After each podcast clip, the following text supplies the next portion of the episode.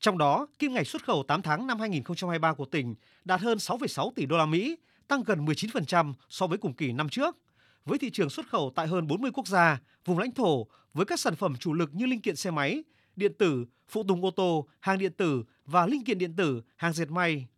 Kim ngạch nhập khẩu đạt hơn 7,6 tỷ đô la Mỹ, giảm 2,8% so với cùng kỳ năm trước.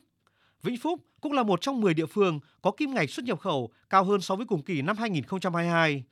Nhờ tăng trưởng xuất khẩu nên chỉ tiêu thu thuế xuất nhập khẩu 8 tháng của tỉnh vẫn bảo đảm kế hoạch đạt hơn 3.250 tỷ đồng, đạt gần 67% kế hoạch năm. Để đạt được kết quả trên là nhờ sự vào cuộc của Ủy ban nhân dân tỉnh và các sở ban ngành khi đã tập trung tháo gỡ khó khăn cho doanh nghiệp trong sản xuất kinh doanh, đặc biệt là việc cải cách thủ tục hành chính trong các lĩnh vực hải quan, rút ngắn thời gian thông quan. Bên cạnh đó, tận dụng tối đa các hiệp định thương mại tự do, thế hệ mới FTA. Các doanh nghiệp trên địa bàn tỉnh cũng đã tích cực đầu tư, đổi mới công nghệ, nâng cao tay nghề cho người lao động và thực hiện nghiêm quy định của các hiệp định để mở rộng thị trường xuất khẩu.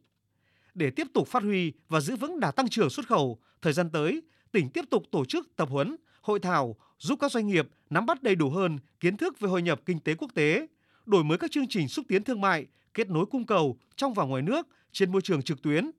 ứng dụng công nghệ thông tin trên các lĩnh vực quản lý, giám sát, hàng hóa xuất nhập khẩu nhằm giảm thời gian, chi phí cho doanh nghiệp.